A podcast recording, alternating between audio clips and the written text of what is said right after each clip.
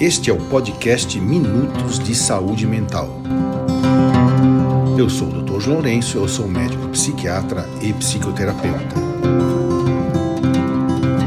E o tema de hoje é Aspectos espirituais, a transcendência.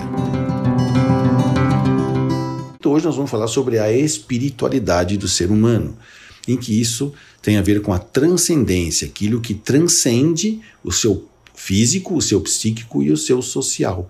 Está para além da, do corpo, da mente e, da, e dos relacionamentos sociais. Né? Então, transcende ao ser humano.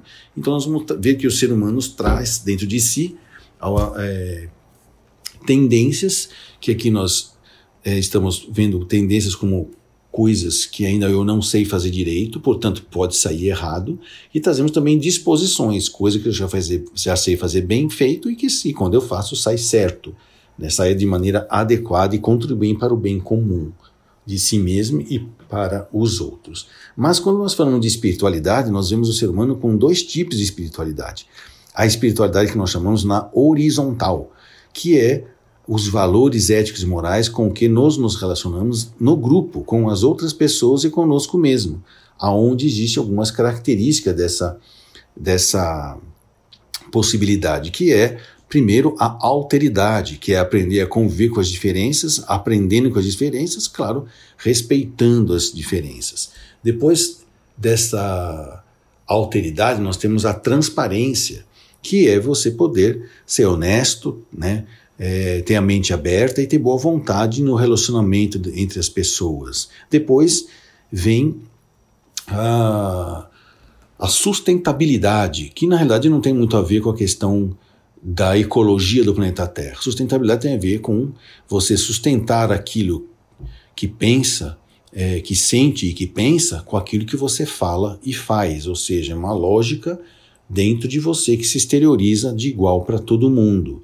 E no final você, nessa espiritualidade horizontal, você fazer um inventário diário, ou seja, o quanto eu estou disposto a aprender e a ensinar neste grupo que eu participo, de maneira clara, direta, objetiva, sem rodeios e sem manipulações na hora de expressar o que eu sinto, o que eu penso e o que eu vou fazer. Essa é o que nós chamamos então da espiritualidade horizontal ou seja, feito entre nós. E existe a espiritualidade na vertical, que é a espiritualidade que eu tenho, da, da relação que eu mantenho entre eu e a divindade, numa relação pessoal única entre eu e Deus, de maneira que com isso eu vou estar então a fazendo o que nós chamamos primeiro de aceitar que existe um poder superior a mim, na maneira que eu conceba que ele seja, e eu posso escolher aí a maneira que eu quiser, inclusive escolher alguns meios de religião para isso. Né?